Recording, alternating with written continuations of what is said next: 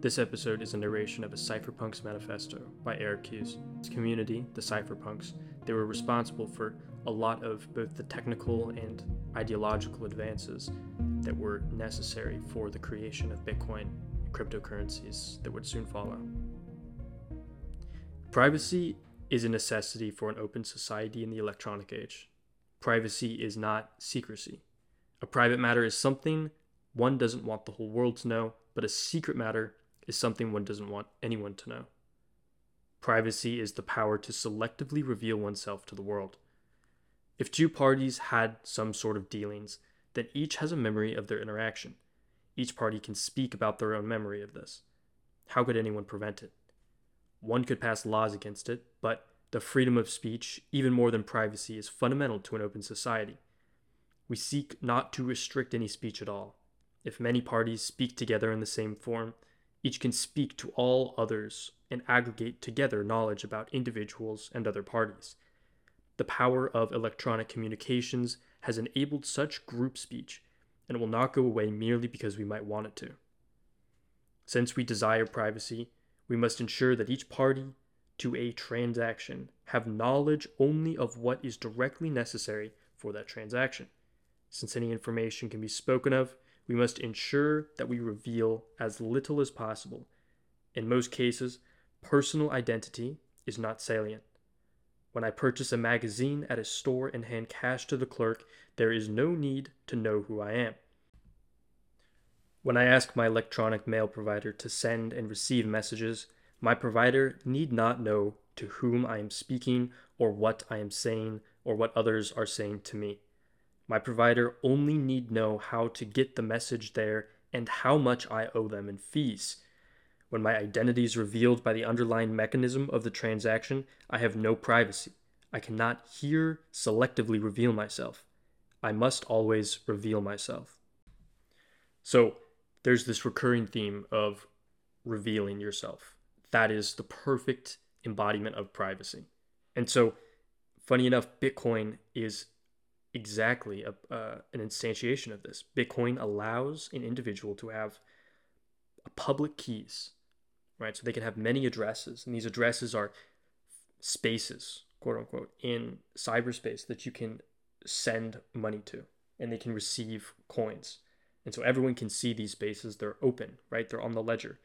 And this is so cool because as an individual, you can have many addresses and you can disclose which addresses belong to you.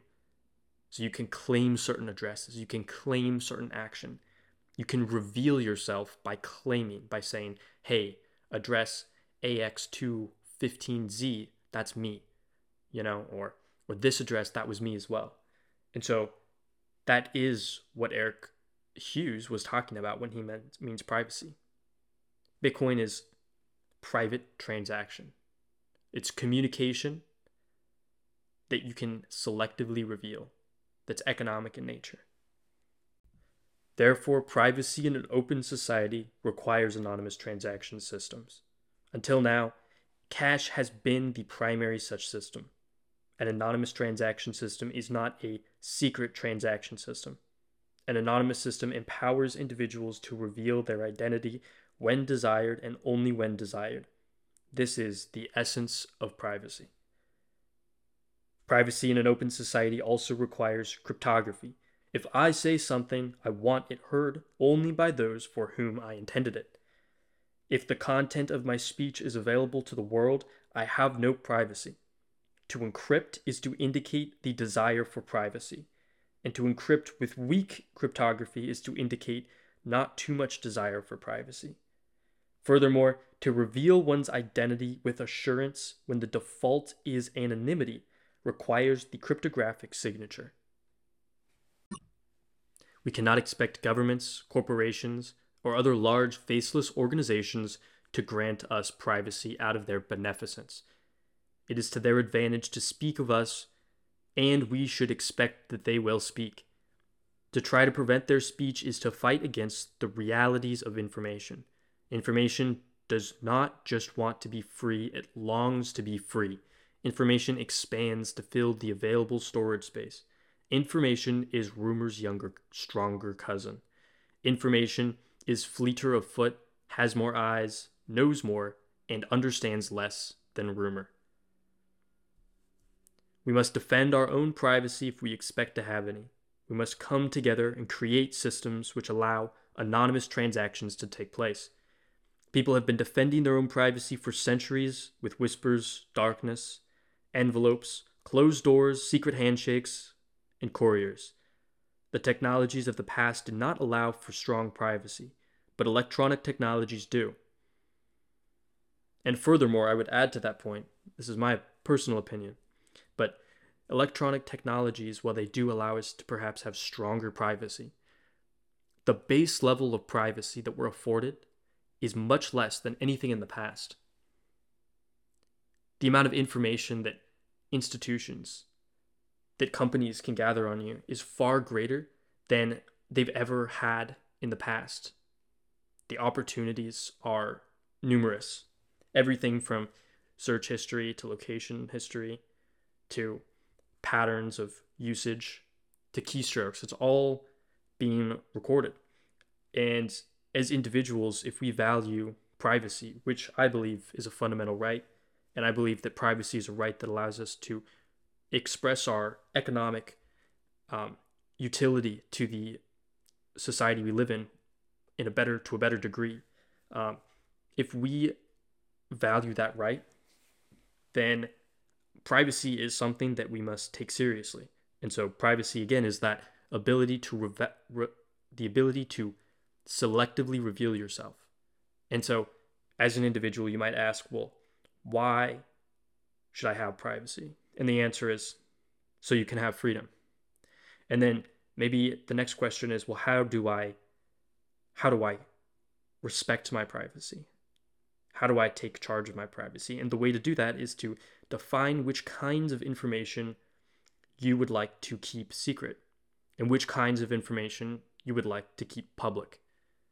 And then you go about structuring your internet usage, structuring your usage of technology on a daily basis, of information technologies, in such a way so that you can keep that information which you want to keep private private and to disclose that information, to make public that information which you want the world to know. The next paragraph.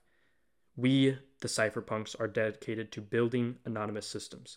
We are defending our privacy with cryptography, with anonymous mail forwarding systems, with digital signatures, and with electronic money. Cypherpunks write code. We know that someone has to write software to defend privacy. And since we can't get privacy unless we all do, we're going to write it.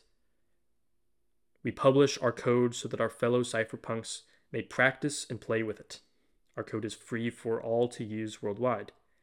We don't much care if you don't approve of the software we write.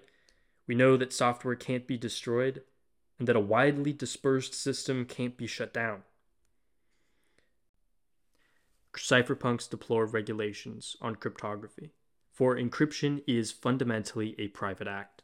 The act of encryption, in fact, removes information from the public realm. Even laws against cryptography reach only so far as a nation's border and the arm of its violence. Cryptography will ineluctably spread over the whole globe, and with it, the anonymous transactions systems that make it possible. For privacy to be widespread, it must be part of a social contract. People must come together and deploy these systems for the common good. We, the cypherpunks, seek your questions and your concerns and hope we may engage you so that we do not deceive ourselves. We will not, however, be moved out of our course because some may disagree with our goals the cypherpunks are actively engaged in making the networks safer for privacy. Let us proceed together apace. Onwards, Eric Hughes. So, in conclusion, I wanted to give my opinion of Hughes's ideas here and some of the takeaways that I had from this. The first one that really struck me is a clear definition for privacy and a clear need for privacy. So, I'd always kind of had this, you know, vague understanding of privacy and and that I felt that privacy was a good thing, but maybe I couldn't exactly figure out what that meant and why and how I wanted that right to be instantiated. But Hughes makes a very clear point here. Privacy, quote, this is quotes, privacy is the power to selectively reveal oneself to the world, end quote. And so that's really useful. The ability to not have to reveal everything about you to everyone you interact with. I mean, it's obvious why why that would be a desirable right. And so he goes on to explain some of the complexities of this. One key piece that really stood out to me was um, about transaction. So he talks further in here, uh, second and third and fourth paragraphs, really about um, about transaction. So he talks about why um, some of the forms of transaction we currently have um, completely disclose yourself. So he says, um, when my identity is revealed by the underlying mechanism of the transaction, I have no privacy. I cannot here selectively reveal myself. I must always reveal myself. And so that quote is in response to an electronic mail provider. So when I use the internet, you know, I have to reveal myself. I have to reveal myself when I use my name uh, as the username and login to um, a various website. It's required. It's not optional. It's required. And he makes this comparison to the real world where it's like, you know, when I walk into a store and I pay for something, I hand the clerk cash and he says, quote, there's no need to know who I am because the money it verifies itself. Quotes end after who I am. There's no need for him to verify himself. The money is self-verifying. And it's cool because this is what Bitcoin is. This coin is valid. You can accept this coin as payment. Um, and then other people, of course, need to approve that. And then that coin, that that transfer of ownership from party A to party B is accepted and propagates through the network as long as it was honest and that you you didn't lie. Um, and that's that's a really cool idea. I like that that idea had been around um, since I think this was 1993. Yeah, 9th of March 1993 is when Hughes was talking about this. Furthermore, he says, quote, an anonymous system empowers individuals to reveal their identity when desired and only when desired. This is the essence of privacy, end quote. So this is the pseudo-anonymous nature of Bitcoin.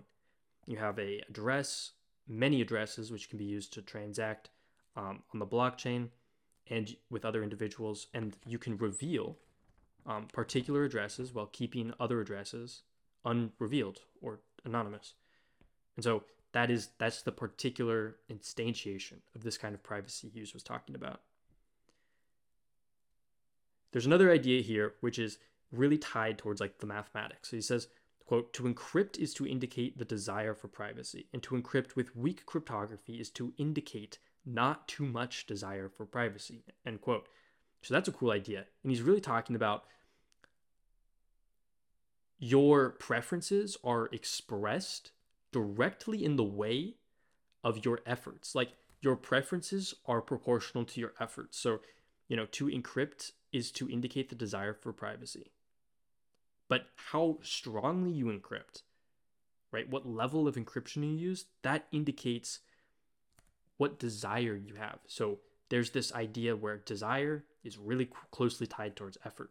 I think that's that's a cool idea.